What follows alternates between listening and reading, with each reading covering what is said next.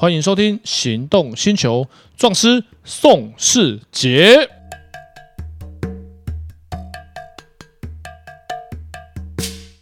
欢迎收听《行动星球》，我是壮师宋世杰。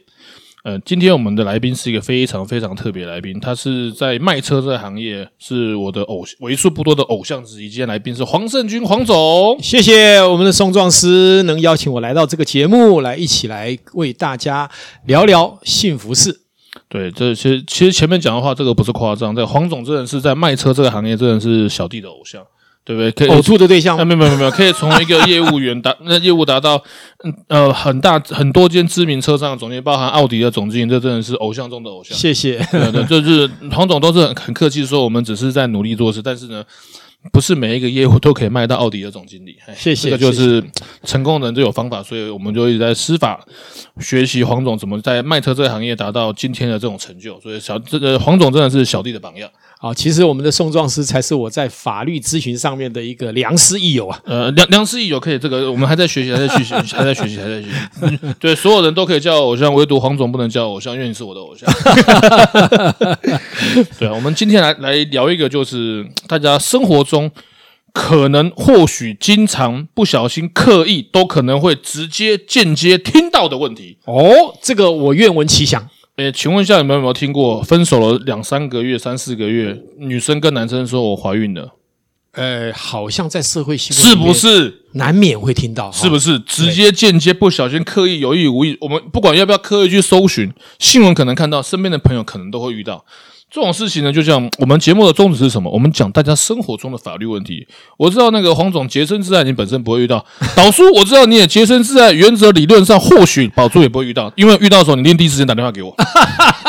目前有打过吗？目前是还没有，有没不能讲。对，法律有规定，我们对当事人案件都不能透露，所以讲案情不可以讲名字，讲名字不可以讲案情，不然我会被告。这样是是是。好，那有没有那种大家有没有听过？分手了两个月、三个月之后，女生说我怀孕的。好像听过，好像连续剧也看过啊。哎，对，就就蓝色蓝色什蓝色什么什么网，对对，玫瑰什么什么什么眼，对对，哎，那那些之类的，经常经常看到，可可能都会遇到这样子。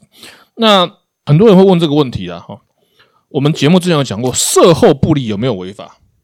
那牵扯到这个你的那个身体够不够强壮？嗯，就是你射后不理这一个行为，你有没有成为下一个生命的制造商？哦，如果成为制造商就会出问题。哎，那民法的话就有违法。那首先在在那还牵扯到法律，就是当这个商品在制造的过程之中，你有没有经过这个制造商工厂的同意？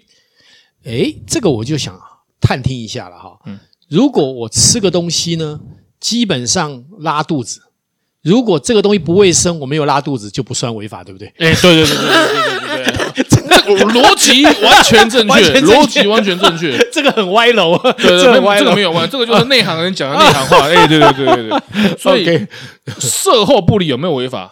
那这个，那这个我们之前讲过。我们现在讲的是 Part Two，售后不理，如果这个原物料产生的产品就有没有违法？有有。原因就是因为，如果即便是分手了，嗯，但是呢。这样讲或许对女性比较有一些 很，或许女性观众听了可能会感觉不是很舒服，那请跳过，请听我们下一集，这一集不要听。我都跟他们说，我们要去验 DNA，不是说我们怀疑女生的道德的操守，而是实物上，我相信这些女生都是本身很洁身自爱，哈，她们也都呃私生活都很单纯，我我相信是这个样子。那但是实物上呢，很多人根本没有怀孕。他拿了一条那个验孕棒，叫男生付钱。OK，嗯嗯，好，不付钱，他可能就会对你提起诉讼。那有些人，比方说像他，像黄总啊，像那个导叔啊，像奶哥这些，包含雷尼这些有头有脸的人，要特别特别的注意。你们碰到这件事情，你们只能选择一件事情：第一，打电话给我；第二，付钱。为什么？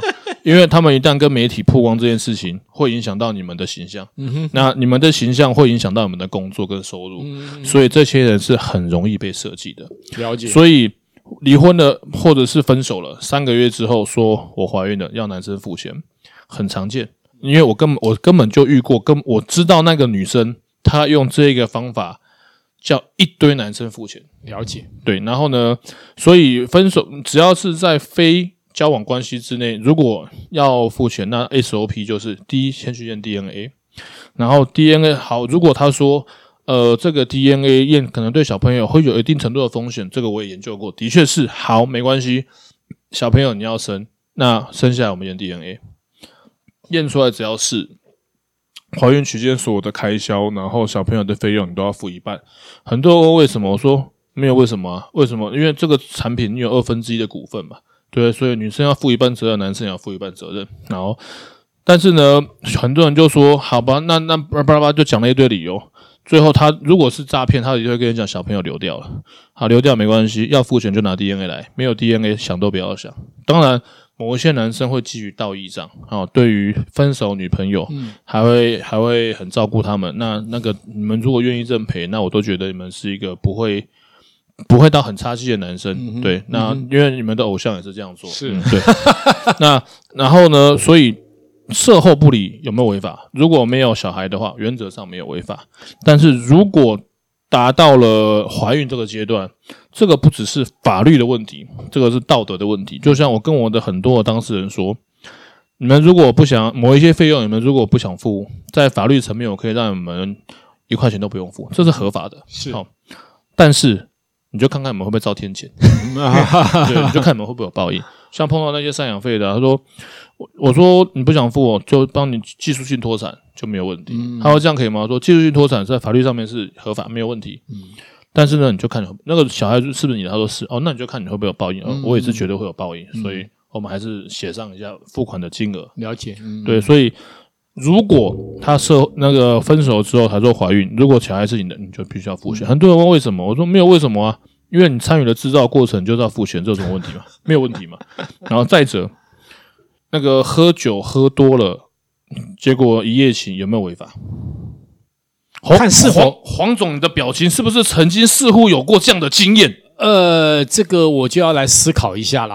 我们 可我们有听朋友，因为我基本上是没有喝过醉酒过了哈，所以都很理智的了。嗯、那其实我觉得只要不是合意的话，就有问题了。如果是合意，就还好。哦，没没没有，洪总你误会了，你误会了，误会了哈。对，误会很大，误会很大。我这这个这个要讲给你听，这个、要讲给你听。嗯、为什么叫做合意不合意？误会很大，因为有一些情况是他在酒醉的情况之下合意的。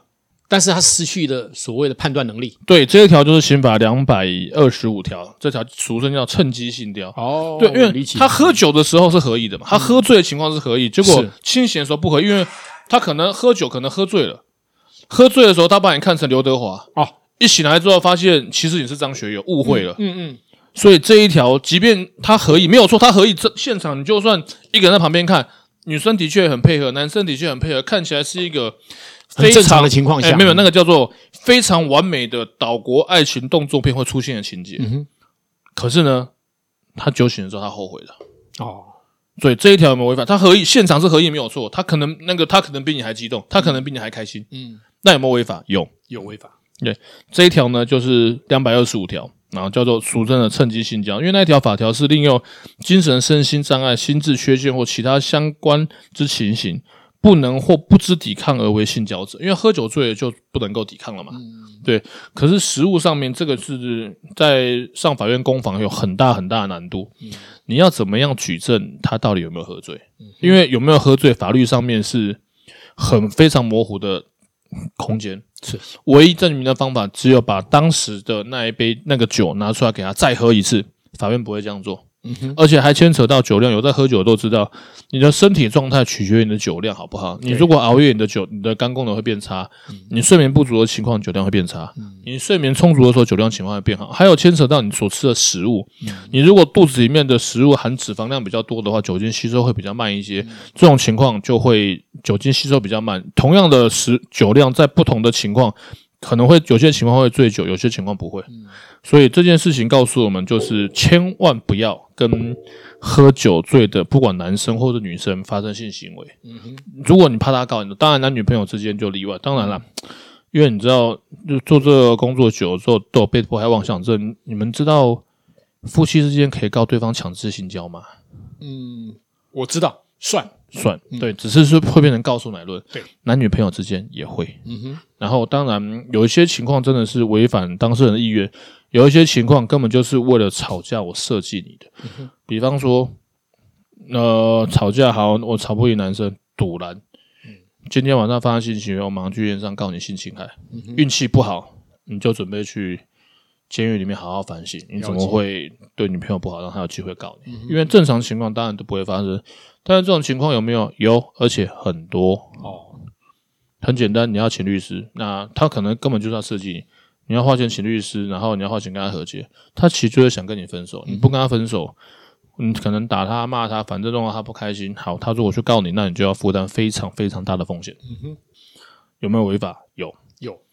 然后我们再来讲一个比较，我我思考了一段时间，然后我一直在想，这种节目要不这个可不可以拿出来讲？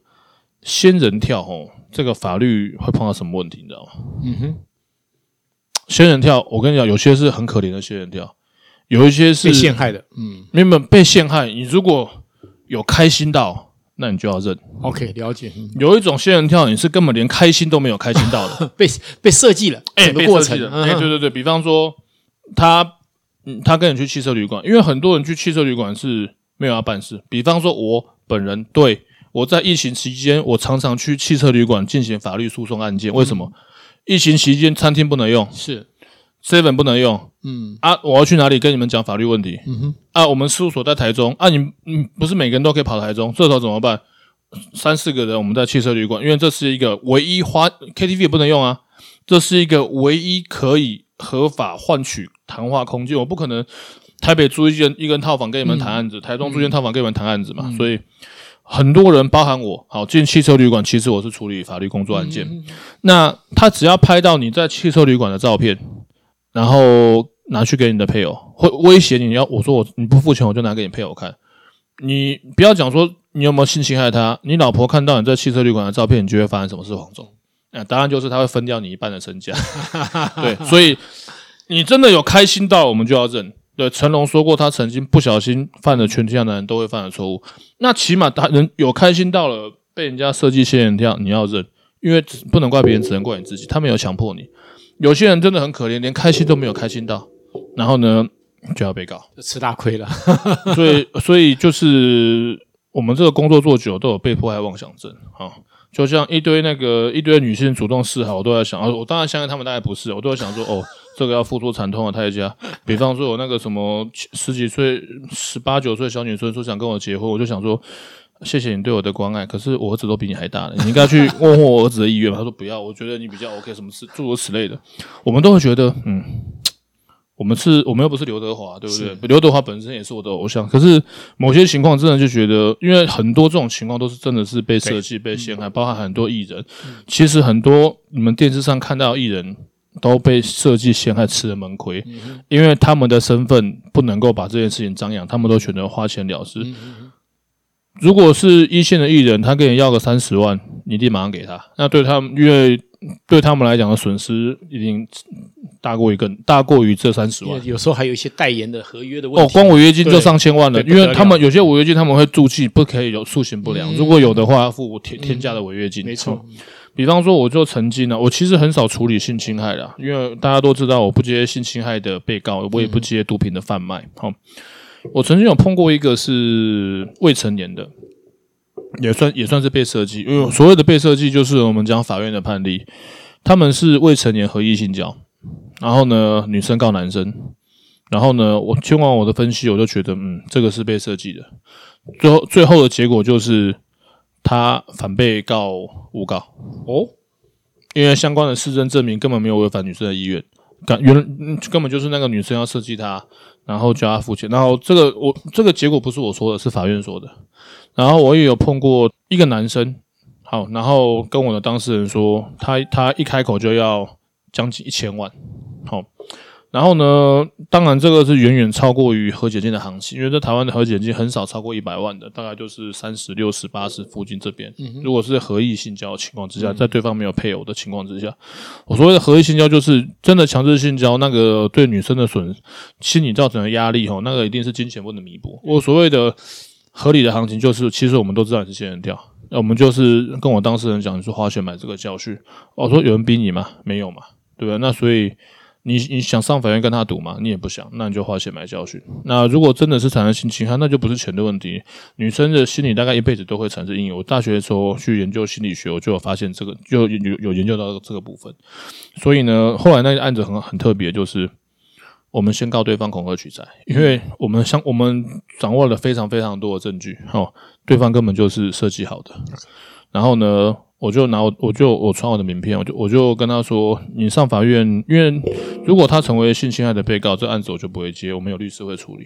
但是你的恐吓取材一定会成立。有些情况是仙人跳败诉，恐吓取材成立；有些情况是仙人跳就是强制性交部分有罪，可是你恐吓取材也有罪。嗯哼。然后所以这个案子就是后来我就后，然后对方我去打听了一下我是什么，我是什么人啊？结果结论就是两个礼拜都不理我们。最后我们就先告他，因为法律就是很公平的，你们也可以去请律师，大家上了法院就是法院的公房。因为我们现在说谁有罪谁无罪，那都说不准，毕竟法院还没有判决。那留着法院的判决，因为性侵害不会公开，留着法院的判决，我们就可以知道到底你是对的还是我们是错的。有错的话，我就跟当事人说，你就认错就好。对，然后他就说，即便他他也觉得对女生比较抱歉，是因为只要让女生不开心。好，就是呃，或者是让她身边的朋友不开心，而且她本身自己也觉得，她其实她的说法当下女生同意了，然后呢，其实呢，她就说，即使女生同意，她也觉得这个行为不好，所以她的她的说法是，她是经过女生同意的，可是呢，即便经过女生同意，她也觉得对女生很抱歉，所以她还愿意赔她一笔。了解，嗯嗯，而且和解金很有诚意啊，她和解金七位数哦，对，然后呢，反正。我都跟他，他就说，即便他这件事情判有罪，他都会认的。为什么？因为毕竟是他自己犯的错误。了解。所以我就说，如果对方要和解，我们就可以好好的来谈和解。如果要上法院，你的案子我就不会接。那我们我们所有律师会接，因为我的原则是我不会接性侵害的被告。如果你们是冤狱，没关系，冤枉的等二审拿判决书再说。不然你们可以找别人。就是我们不希望我们的专业成为那些犯罪被害者的。帮凶，OK，对，好，剩下的问题我们留着下面下集再探讨。哎，相当好的一个哈，这个呃法律的一个见解啊，嗯、也让我们大开眼界。对，其实就是就像那个为什么很多人说想期待我的书，就是因为很多情况就是电影跟小说的情节，那是当然我都会先征求当事人同意的，就是就是其实出书也是让大家了解，就是生活中其实很多的案例是违法，或者是让自己觉得。怎么个法律跟我们大家想的都不一样？那如果你们听了我的节目，看过我的书，或许就可以，你们就不用去付出那些几十万的律师费的，或者是刑期这些惨痛的代价。感谢，感谢，感谢这些，呃，帮我们指点迷津的一个法律的尝试。对，好，来，我这这一集到这边，下一集我们再讨其再探讨其他的法律问题。谢谢，拜拜。